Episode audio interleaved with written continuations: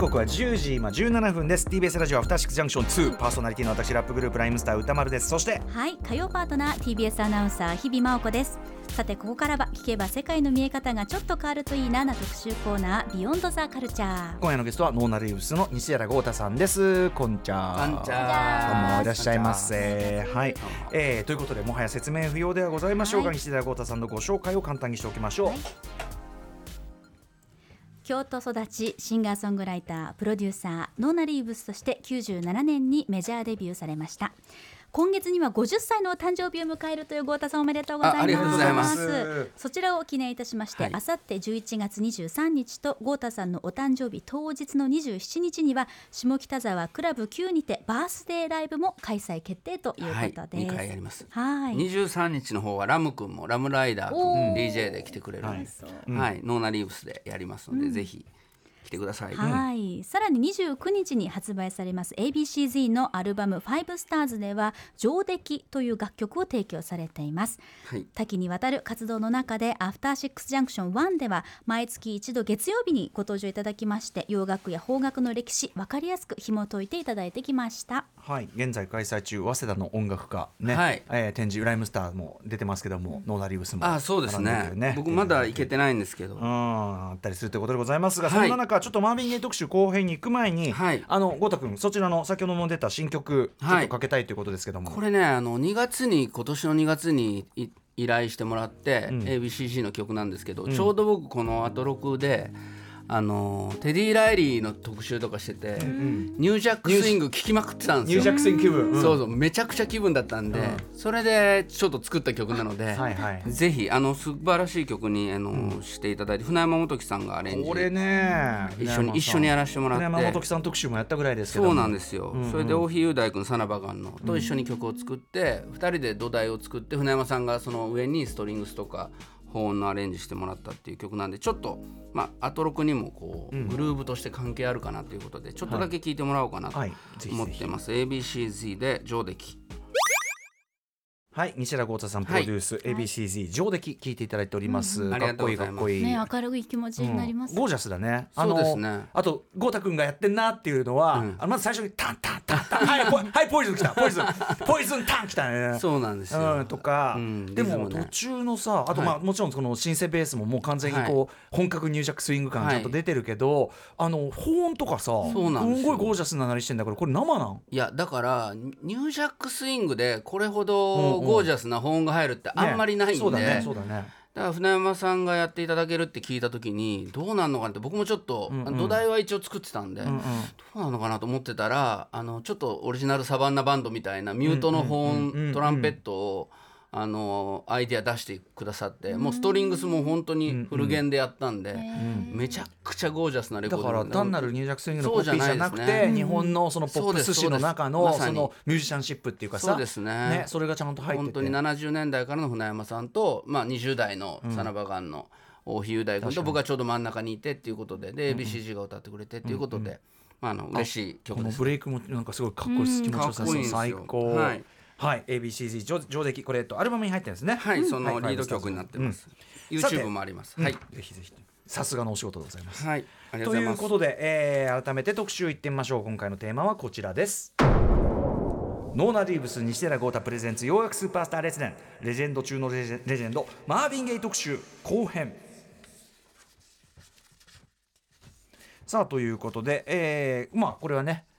Sexual Healing がかかってますけども、はい。えーまあ、今日は Sexual Healing の時代のマーヴィン・ゲイってことですね。に前回までって感じですかね。前回はデビューから What's Going On 名盤 What's Going On そうですね。までということでうん。なキャリアまあやっぱ長いものねこれね。そうなんですよ。キャリア長いけどおしまあ早すぎるというかね。そうですね。今日はその悲劇のところまで行くってことだと思うけど、そうですね。ちょっとキャリアをおさらいしておきましょうか前編で。はい、うん、えー日比さんもね、前回の聞いていただいたということで。しました。もうウォータさんのべしゃりがキレッキレすぎて。いやいやもうこの辺はもう大好きなんいで。あのーやもう勉強しながら笑いました。歴史歴史再現ドラマ。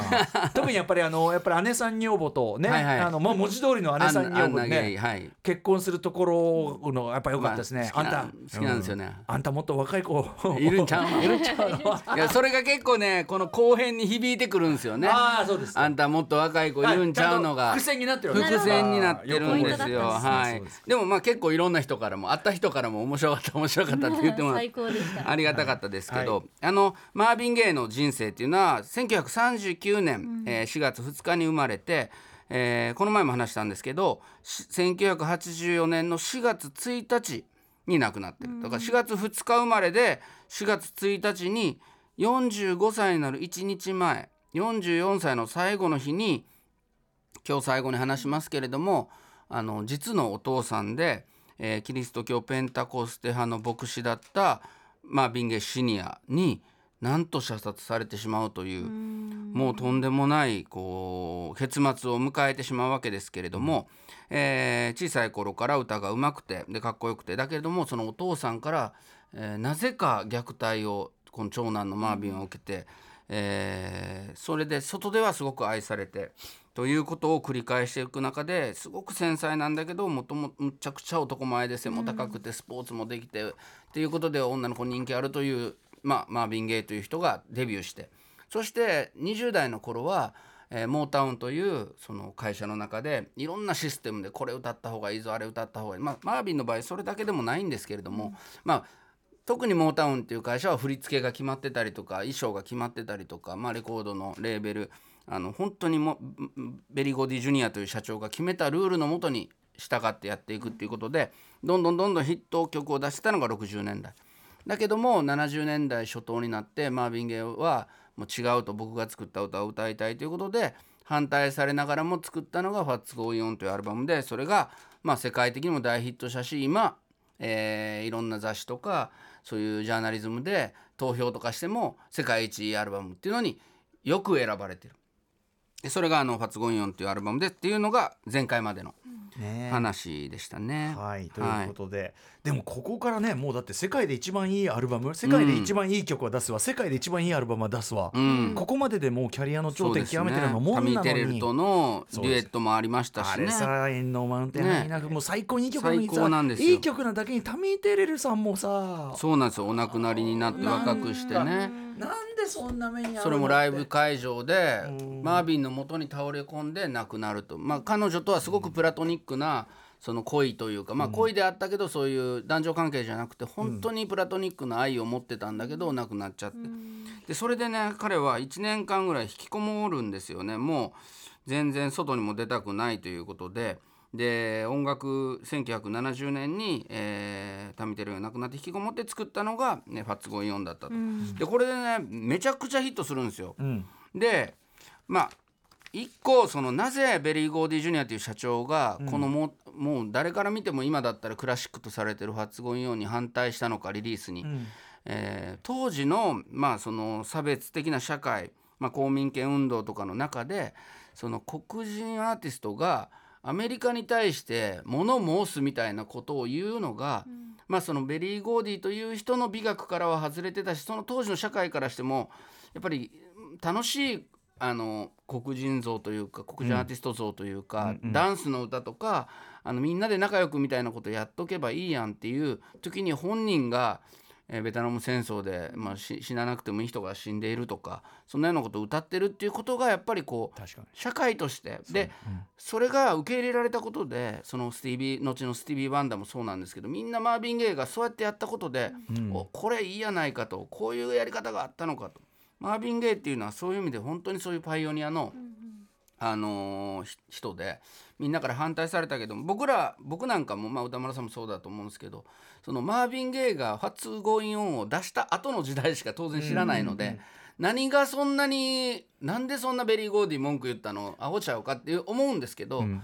その当時のレコード会社の社長として考えたらいやいやいや要するにポップミュージシャンうんうん。が政治的な発言みたいなことをすること自体のリスクっていうのはまあ、うん。まあ社長としては考えたわけですもんね、だってそれこそモハメド・アリとかそれですごいね当時も叩かれたりしてたわけだから,、うんだからやめとけよっていうことだったと思います、であの「ファツゴン4」はこれだけ世界的に今も愛されてる曲で世界で一番いいって言われてますけどその時の、えー Album of the Year その年年の Album of the Year はキャロル・キングの「 Tapestry」というアルバムだったんですね。あのグラミー賞なんですけども、で Song of the Year「You Got a Friend」 Record of the Year「It's Too Late」ということでまあキャロル・キングのもう一人勝ちだったんですよ。女性シンガーソングライター白人の。 Too Late も最高めちゃくちゃいいですよ。最高ですめちゃ世界で一番いくちゃいいですい曲の人世界で一番いいんですけどやっぱりそのグラミー賞とかその賞レースの中で「What's Going On」を出したマービン・ゲイは一回一個もノミネートされずにそれでマービン・ゲイはちょっと落ち込むわけですで本当にねすごい作品ってそうなりがちな、そう映画でもそうだけど、うんうんうん。それでその後ね結局ライバルまあ年は下なんですけども、まあ、ほぼ同期のライバルだったスティービー・ワンダーはそのグラミー賞というアメリカでまあ一番権威のある賞で、 Innervisions、First Finale、Key of Life って、まあ、ここでも特集したんですけどもずーっとグラミーの Album of the Year 取っていくんですよ。でその裏側のマービンの歴史と思ってまあ聞いといてほしいんですよね。ちょっと悔しい思いしてたね。相当あの僕なんかからすると、マービン・ゲイってもう超越してもうこんなもんわしの音楽映画なんて済むんかなと思ってたらやっぱりねその時スティービーが大活躍したりすることをやっぱ悔しいと思ってた、マービン。でそんなマービンなんですけどまあともかく大の飛行機嫌い。へー。大のステージ嫌い。ライブ嫌い。もうめちゃくちゃ嫌ってもうなんでと思うんですけどあんなかっこええし歌もうまいのに、なんでやねんと思うんですけどともかく飛行機と、えーステージが嫌だからツアーに出るのがともかく嫌なんですよ。飛行機乗るじゃないですか絶対に。で乗ったら大丈夫らしいんですよライブも始まって乗ってきたらもうすごいこう陶酔した、あのマービン・ゲイの僕らが知るライブなんですけど。行くまでが嫌なんです。それがもう同じだって言うんですよね、その乗る瞬間が嫌なんや、うんうん。そのことで、まあ、レコード会社とはもう揉めに揉めまくるわけです。普通はレコード出したらツアー回りますよ、それで儲けんだからね。そうそう、それで儲かるんですけどもでもう逃げて逃げてっていう中でマービン・ゲイは1973年まあ2年後ですね「発言4の。もう当時としては長いスパンだったんですけども6月に「Let's Get It On」というシングルをリリースします。この曲は、えーポップ R&B 両方で首位獲得する、えーヒット曲です。ぜひ聴いてください「Let's Get It On」はい、えー、レッツゲットイットオンこの曲は、まあ、マービン・ゲイの中でも最大のヒット曲の一つなんですが、うんえーよりまあファツコン・ヨンがどっちかというとこう社会的な、こういうこの世の中うん元気かどうなってんのか変なことなってんやんけあの環境問題とか歌ってたことに比べると、もう直接的なこう女性への愛情、肉体的な関係みたいなものにこうフォーカスしたアルバムなんですけどこのアルバムを1973年の3月22日、まあ、このリードボーカル撮ってたこの曲のリードボーカル撮ってた日に、とんでもない出会いがちょっとマービン・ゲイに訪れまして、まあ、この曲一緒に作ってたのは作曲家のエド・タウンゼントさんという人だったんですけどその人がちょっと友達呼んできたんですね。でその友達が、えーバーバラ・ハンターさんっていう、まあ、白人の女性ででその人が、えっとジャズミュージシャンのスリム・ゲイラードさんっていう人と結婚してましてそれで、その間に生まれた娘のジャニスっていう娘さんを連れてきて、でマービン・ゲイがお「誰や?」と「あの子は?」と「ジャニスや」ということで言ったらですね彼女はある日突然神の贈り物のように僕の前に現れたと言って恋に落ちるんですよ。その時のジャニスが17歳になったばっかり。えマービン・ゲイ33歳で差、まあ、さっき言ってたアンナさん、マービン・ゲイが若い二十歳そこそこの時に、えー私なんかよりも若い人生きようと若い子と付き合ったらええやんかって言ってたアンナさんという、えー社長ベリー・ゴーディのお姉さんが当時だから50歳ぐらいだったんですかね。33歳なんでマービンがだから17歳上の奥さんと、まあ、ちょっともう結婚生活は破綻してたらしいんですけどうまくいってない状態の時に、17歳また下の17歳の人と付き合う33歳が。でもうむちゃくちゃ上やったのにでそれで恋に落ちてしまってでなおかつこの「レッツ・ゲット・イット・オン」撮ってる時はもうそのジャニスへの思いで歌も歌ってるという。それで、まあ、結果的にこの2人は、えっと、もういろんなことがありながら、まあ、4年後、77年にアンナとの離婚が成立して、まあ、結婚するんですけれども、まあ、このジャニスとの出会いっていうのがまた一つ、えっと、マービンの生活を、まあ、一瞬は幸せにするんですけども大混乱。まあそりゃそうですよね。あの社長の、レコード会社の社長のお姉さんと結婚して社長のもとで。でそれも17歳のジャニス・ハンターかわいい言うて、でそのそれだけじゃなくてですねもう逃げるんですよマービンは。もうともかくもう彼女と2人でいたいっていうことで、えーロサンゼルスから車でまあ混んでたら90分混んでなかったら45分って言われてるもうややこしいこうね そんなそこまで言わんでええやないかって本に書いてあったんで言いますけど 交通状況によっては45分混んでいたら90分って書いてあったんですそのサンタモニカの山頂にある、まあ、ちょっと別荘みたいなところを借りて、でまあ、今みたいに LINE も携帯もないですからもうそこにそう。の2人でこもっちゃうんですよ。で近くのなんかマービンと連絡取りたい人は近くの、あのーガソリンスタンドまで来たら電話せえと。そしたらあのその獣道みたいなのを抜けて迎えに行くからってもう本当のちょっと逃げるっていうか。あでそこで、えーまあモータウンは大体半年に1枚のペース。それも早いんですけど、アルバムは発売がこう繰り返されてたんですけど、まあ、ともかくマービンのアルバムはヒットしたんで、どれも、まあ何年かのそういうスパンの中で、まあ、許されてたんですけど、まあ、何にしてもちょっと奥さんいんのにそんな若い子と一緒にいてで子供まで生まれてしまう。でその子供の名前が女の子の名前がノーナ・ゲイっていうね、まあ、ノーナ・リーブス僕もあのここから名前付けさせてもらったんですけど、えー後に歌手にもなられますけれども。で1975年になったら当然のごとく奥さんのアンナさんはそんなこと許されるわけないやろと離婚せえと。でももうともかくちゃんと示談金払って、あの離婚してくださいっていう、その訴訟を起こすんですけどマービンっていう人はこうドラッグやったりパーティーやったりでお金をすぐ使ってしまって、もうなないんですよお金が。それでなかなかダメですね めちゃくちゃダメなんですよ。で、あのスケスタあみんながステージ予約してもいやキャンセルみたいなのがもうめちゃくちゃ多くて。それでまあでもベリー・ゴーディさん、まあ、社長はね、まあ、そんなこともあるけど、まあ、こいつは才能あるからということで一個いい案件を持ってくるんですよ。ほそれがレオン・ウェアさんっていうこれまあ大天才なんですけどその方が作ってた「まあ、I Want You」っていうアルバムになる元の楽曲たちがありまして、でもボーカルこれもしマービンやったらめっちゃ良くないっていうことになりまして、マービンにもうほとんどできてるからお前これをお前シンガーとして歌えよってゴーディが言うんですよ。でマービンもいろいろ言われてたんですけど「あこれめっちゃいい曲ですね」でやりますわ」って言って、やってでレオン・ウェアも「いやまあ僕のアルバムとして作ってたつもりなんですけどいやマービン兄さん歌ってくれにやと、まあ、これまたあの僕マービンの歌大好きなんで。あこれもう歌うだけなんでもうできてますからって言って「俺分かった」っつって「じゃあマービンもやるよ」っつって「ほんまかいな」っていうことでススタートしたらですねかかった年数そっから1年半。あらなんで1年3ヶ月。できてたんじゃないの？ほとんどできてたのにもうマービン・ゲイがレコーディング中に「おいバスケットボールやろうや」あバスケットボールやろう言って「あほんじゃあバスケットボールやりましょう」っつってやって終わ終わってしまったとか約束した時間から3時間遅れてきて本当ダメなのね。で3時間遅れてやって。でもコーラスを分厚いコーラスをめちゃくちゃ重ねていくんですよ。うんうんで今みたいに叩くとかできないですからそ叩くってのはこう貼るプロツールで貼っていくみたいな、コンピューター上で。うん。1番と2番叩いといてとかないんで、でともかくその全部歌うんですね、それでちょっとずつ歌詞変えようかとか、ちょっとずつメロディー変えようかってやってたらまあベリー・ゴーディからしたら結局めっちゃ時間かかっとるやないかっていう、でもまあマービン・ゲイなりのん。ブラッシュアップに必要なモードであり時間なんだよねきっとでねこのね、うん。作った「I Want You」ってアルバムそうがよこれ。これがねもう世界で一番好きなアルバムなんです僕。ほんまに。出ました。これは言わしてくださいこれは。世界で一番いいやむなしやむなし。やむなし。やむなしやむなし。今までもありましたけうんうんうんうんどこの「ファッツゴーヨンととか「 Let's Get It On」もいいですけど、うん。この「アイオン中ちょっと聞いてもらえますか？その最高最高。1, 年3か月いろいろ考えて、えー作ったアルバムから、え1曲目の「I Want You」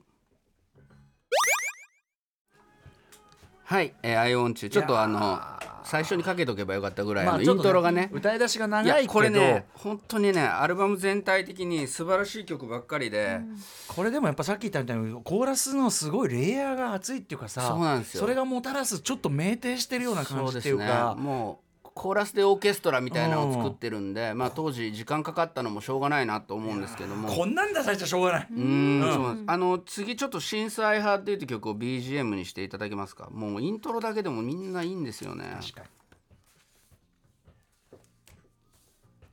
もうこれももう大好きなんですよ。かっこいいね。はい、まああの、ぜひもし本当に2500円とか2000円でもいいんで、あのお金持ってて何かアルバム買おうと思ってる人はこの「I want you」をぜひ。サブスクとか、まあサブスクにも全然ありますトライできるから、ね、あるあるんですけど、うん、あのもしアルバムが何か部屋に飾りたいっていう人がいたらぜひ、ね。ジャケもね。ジャケもいいので、はい、おしゃれ非常なジャケ。に官能的です。はい。はい、でこれあのせ1976年まあ1年は3ヶ月あ13ヶ月かだから1年1ヶ月か13ヶ月かけて、えーいろんなこと作ったんですけれども、えー1976年にこの「iWantYou」が出てもうこれアルバムごと、えー聞いてください。ぜひ。何回も繰り返して聞くとあれ？ってあのねあのートリップする瞬間が来るんで。はい、それで、えっと、時代がですねどんどん1976年77年ってなっていくとディスコ時代に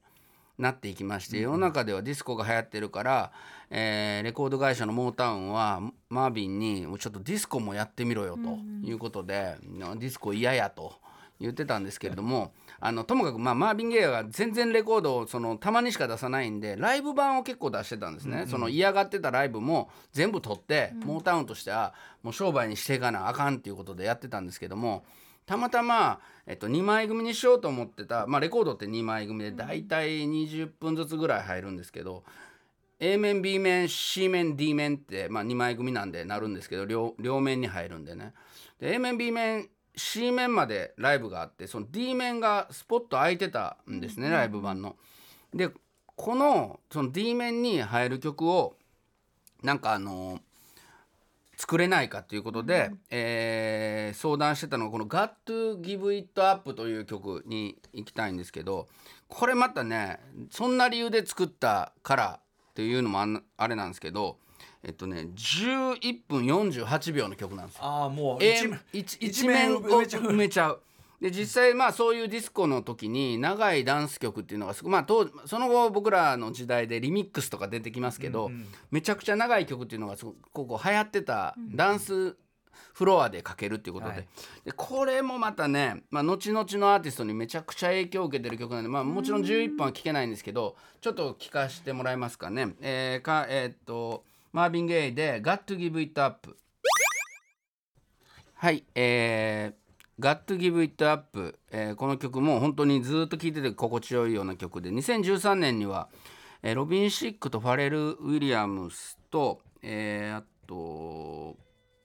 そうだ、TI、はいはい。であの「ブラッドラインズ」って曲が出てそれでこの曲の、うん。まあ、パクリなんじゃないかっていうことで。似てるってね。うん大ヒットしたんですけど。でもさマービン・ゲイのある曲に似てるとか言ったらさうんそれはもうダメなんですけどでもちょっとねこの Blurred Lines はそれで訴えられたりしてちょっとややこしかったんですけど、まあともかくもうこの曲「 Got to Give It Up に影響を受けた歌っていうのもたくさんあるんでまあ普通だったらこれだけでも音楽史に名を残すような人なんですがで、えーアンナとの離婚がえー結局1977年に成立しましてその時にお金を払えということであの、まあ、さもうひどいことして別れるのはマービンなんでねもうこのこの頃に息子と娘がいて、えー新しい人と結婚したいと言うてたんですけれども、えーお金払えないよということになったらほんならもうアルバムを作ってアルバムが売れたお金を私に入るようにしなさいと、いうことで「えー、Here My Dear」親愛なる人へどうぞっていうことで皮肉っぽい皮肉なんですよね、この「離婚伝説」こという曲を。本タイトルさ「離婚伝説」まあ、離婚伝説っていうね、グループも今いるぐらいだけども。はい。あのーちょっとね日本のチンチン放題に残るそうですね。ね。うん、今バンドもいますけどもね。うん、そうそうそう。グループもいるけどね。はい、えーということでですね、まあ、離婚、まあまあ、しましたこの中に入ってる「When did you stop loving me」「When did I stop loving you」という曲も非常に僕も好きだったりいっぱいいい曲も入ってて離婚伝説はねぜひまたこれも聴いてほしいアルバムなんですけども、この「When did you stop loving me」君がぼ僕を愛すのをやめた時に「When did I stop loving you」僕は君を愛すのやめたんだみたいな、まあなんか、赤裸々よね。なんだよそれみたいな。お前が悪いんだがみたいな。After Six Junction 2一旦じゃあ特集に戻りましょうか。はい、離婚伝説までいった、えーそういった。で、まあ、法人所得税の未納マービン・ゲイの話なんですけども、法人法人所得税の未納とか、まあ、いろんな消費によってマービンは、えー1970年代後半に破産してしまう。でい周囲にイエスマンしか置かないでいろんな約束を破っちゃう、で妻のジャニス奥さんね。すごい素敵な人だったんですけど、この奥さんが実はテディ・ペンダーグラスという、うん。これまた大スターなんですけど、はい。新しいセックスシンボルと言われた、うんうん。テディ、えーペンダーグラスと付き合う。まあそのまあ愛想つかすというか、まあ、マービンがめちゃくちゃなんで。うんうんうんうん。で魅力的な子だったのでそんなようなこともあったりして、で結局ジャニスにがどっか行ってしまったってことでまた悪循環になったりして、で、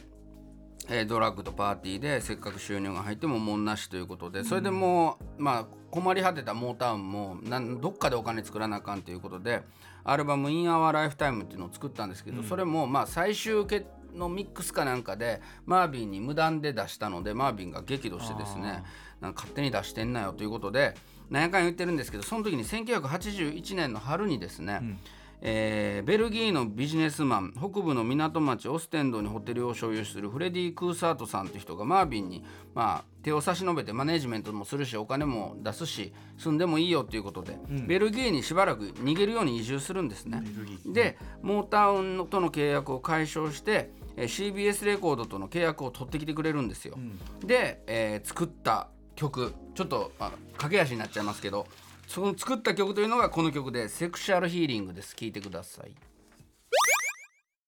はい。これ革命的一曲またまたそうなんですよ。なぜかといえばってことね。うん、あのーお聞きいただいたようにこれって、まあ、と当時黎明期っていうかなまだ進歩する、まあ、ちょっと前ぐらいのリズムマシンを使ってるんですね。はい。でこれマービン・ゲイってさっきまでの演奏をずっと聴いてもらって分かると思うんですけども生身の本当に超一流のドラマーと一緒にグルーブ作ってきたそのグルーブのもう化身のようなシンガーなんですけども、その人がベルギーに行っちゃって作んなきゃいけなかったことでドラマーをこう毎回雇うようなお金もなくてですね、ん。でどうしようっていうことでリズムマシンリズムボックスでやったら面白いんじゃないかっていうことで、えーやったことが、ん。結果的にこのセクシャルヒーリングはまあ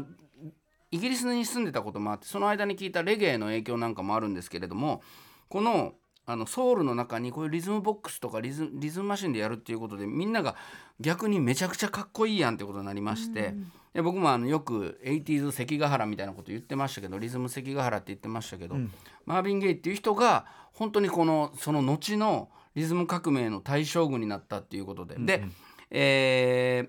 このマービンの、あの出したアルバム「ミッドナイト・ラブ」は大成功して念願のグラミー賞も獲得して後々、えーもうええことばっかりやんかって言ったらまた例のいろんなセンシティブな問題が出てくるということでちょっとマービンの島で行けなさそうなんですけれども、大丈夫ですかね？はい、まあ、ともかく一旦あの成功するんですけどこう、まあ、問題が起こってくるというところで。時間が来てしまうというあちょっと感じですよね。時間がね、はいまあちょっとあのえっとえっと一旦この特集締めてあの、はいゴータ君のお知らせ事ははいまたね、あの時報の前にお送りするし、わかりましたちょっとその詩のくだりはどっかで入れられるかなこれね。まあそうですね。んまあどっかで、うんはい。はいはい。ということで、えー、まずはゴータ君マービンゲイ特集後編、えー、ちょっはいと駆け足でございましたがお送りしましたありがとうございます。はい一旦締めましょうありがとうございまし。たありがとうございました。After Six Junction はいじゃあちょっとねえっ、とゴータ君のお知らせをまずしておきましょうか。はい。えー、そうですね。あのあさって。えー、11月23日に、えー、下北沢のクラブ Q で、んえーラムライダー君や、えー、DJ にラムライダー君が来てくれたり僕らノーナリーブスで、えーちょっとね昔のギターポップ的な曲を演奏するバースデーライブの前夜祭をやりまして27日が誕生日当日なんですけど月曜日に、えー西寺豪太ソロライブということで、えーサナバガンのメンバーなんかをバックに、えー演奏陣に選びましてソロライブをやるのでぜひ来てください。はい、あのーモービンゲイ特集後編のエンディング、エンディング。ちょっとやっぱりちょっと時間ちゃんと取りってお話伺いたいんでこの後、はい。じえっと開けてわか11りました。時台ちょっと頭のところまたおはい。付き合いいただければ幸いでございます。ありがとうございます。あのまたねちょっと J アラートの奈良県のあはいの情報もいつ入るかわかんないんで、あの要するにセクシャルヒーリングの革命性みたいなのもうちょっと丁寧に話しておきたい気もするし、それと最後のね、ちょっと、まあ2分ぐらいいただけたら。い。やいやはい2分っていうかもうちゃんとやりましょうよ。はい。はい、えー、ゴータ君引き続きお付き合いいただければはいありがとうございます。あとまああのね情報もね引き続きお伝えするかもしれないんでね。情報もお伝えします。After Six Junction さあちょっとねイレギュラーな構成になっておりますがこの11時台過ぎても引き続きえーノーナリウス西寺豪太さん、えースタジオに残っていただいて、はい。今セクシャルヒーリング1982年ですね。はい。改めて整理すれば、えーまあいろいろちょっとね、あのー私生活の大変なのとかが重なって、ベルギーに、えーまあ、逃げ逃げて逃逃げるような形ででかくかくまってくれるというかお金を払ってくれる、えービジネスマン実業家のフレディ・クーサートさんという人が、まあ、ベルギーにおいでよということで,、でアメリカではちょっといろんなことでああの叩かれてたこともあったんで、じゃあベルギー行きますということで18ヶ月オステンドという港町に、えー滞在してそこのホテルに泊まったりしながら作ったのがこの「ミッドナイト・ラブ」というアルバムで。まさにその、えー、とドラマーとかをはい。今まではもうゴージャスな生で、はい。その腕利きミュージシャンとやってたんだけど、それを雇うもう余裕もないから、はい。じゃあっていうんでリズムボックスビート、はい。要するに機械の打ち込み、はい。ビートを使ってみたららかっこいいやないかということでで、えっと、1年ぐらい前ですかねアイズレイブラザーズというグループが「えービトウィン・ザ・シーツ」という曲で大ヒットしたよって80年代に彼らもドラムマシンリズムマシンで生まれ変わったんだって言ったんですけど、はい。アイズレイっていうグループはこのマーヴィン・ゲイの3ヶ月4ヶ月後なんですよ。つまりそのすごく時流をこう、うん。に乗る人たちなので、うん。アイズレイブラザーズは、うんあこれいいじゃないかということで、うん。すぐ取り入れて作ったの。うん。だけどマーヴィン・ゲイはそのないところに作った人なんですよね、はい。そのもう、うん。あの苦し紛れもあったと思うんですけども、うんうん。そのリズムボックスでやるってだからなんか今の AI とかで作る音楽がどうだとかそういうことに近いと思うんですけど、その拒否反応もある中でやったらその後の80年代のそのブラックミュージックもヒップホップもこのマーヴィンゲイの今に至るでしょ今に至るうん。その音楽の基礎をそんな私生活は追い込まれてるのに作ったとうん。いうところでマーヴィン・ゲイっていう人はまたさらにすごいと言われているわけですい。わゆるそのまあねあのこ黒人音楽ひいてはポップミュージック全体の、うん今の。なんていうのククールネスの最低義っていうかさ。そうですね。ね。本当に。本当にそういう感じをだし。たしから今のシルクソニックとかブルーノ・マーズさんとかもそうなんですけどみんな多分そのアイズレイ・ブラザーズの影響下にあって音楽をやってるので今普通にあの音楽聴いてる人の中にもうん。このフィーリングは入ってるということなんですが、まあ、最後ここだけ言いたかったのが、うん。あのお母さんマイビンゲのお母さんが病気に1982年の秋になりまして、もうお母さんのそれがもう亡くなるのはそれはあのベルギーにいたら辛いということで、戻ってきたマービンなんですけどここからまた悲劇が生まれまして、えお父さんあそのそれの合わなかったお父さんと同居することになるんですね。はい、同居が始まっちゃうんだ。同居が始まっちゃうんです。それでその時にお父さんとのまあ喧嘩が絶えなかったんですけどもある時4月1日です。晴れた日だったそうです、ね、1984年。6ヶ月同居してたお父さんがお母さんにむちゃくちゃ怒鳴ってたと「ん。何やかんや」っつってものすごいお母さんに偉そうにしてたと。でマービンが腹が立ってですね「お母さんそんな言い方するな」って言って言ってたらこう小競り合いになってマービンがお父さんのことを殴ったそうです。そしたらお父さんが数分後に「お前親に逆らうとは何事だ」ということでピストルを持ってきてですね、ねマービンを2発撃ってしまったと。えなんでお父さんもそこまでそのね。うんちょっとね今日はあの今日も前回もそこをあんまり話せなかったんですけども、うんずーっとその間に、まあ、確執がありまして、うん。それで、まあ、マービンが認められても、うんまあ、お父さんの中ではすごく、うんまあいおまあ、お互いがすごく天敵みたいな関係だったのに、同居ね、うん。そんなこと無理してしなければっていうのもまあ、あとまあそそのマービンがドラッグでうん。その朦朧としてたとかいろんなことも重なってそういうことになっちゃったんでまあそのマービン・ゲイっていう人の生涯44歳で終わってしまうんですけれどもともかく残った音楽はどれも素晴らしいんで、ねはい、ということでちょっとはみ出ちゃいましたけどいやいやいやとんでもない申し訳ないですとんでもないです。あのーちゃんとねきっちりお話でも非常に要するにその今までゴタ君がやってきたような、あのマシン軍対はい。人間軍なんてね、話のもう一番実は大きなターニングポイント。本当にそうしかもそれがさそのなんかいろいろ気まずくなってベルギーに飛んずらっていうさそのやむなしのビジョンの中で出てくるのもなんかポップミュージックのマジックっていうかさそうなんですよね本当に。歴史の面白いところだよね。もしかしたら途中であのお金さえあればアメリカでちゃんとしたドラマーに撮り直してもらうかもしれないっていう、ででもまあこれでいいじゃないかっていうふうになったはい。だからそのジャッジも間違いなかったしうん。そうなんですよね。ね。はいということで、えーい。つもいつもお世話様でございます。はい洋楽スーパースターズで節電、えー、大浜便芸編の今日は後編をお送りいたしました。改めてノーナリウス西寺豪太さんでした。ありがとうございました。ありがとうございました。After Six Junction. Soon.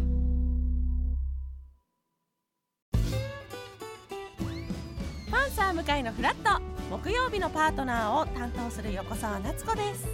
バタバタする朝をワクワクする朝に変えられるように頑張りますパンサー向井のフラットは月曜から木曜朝8時30分から。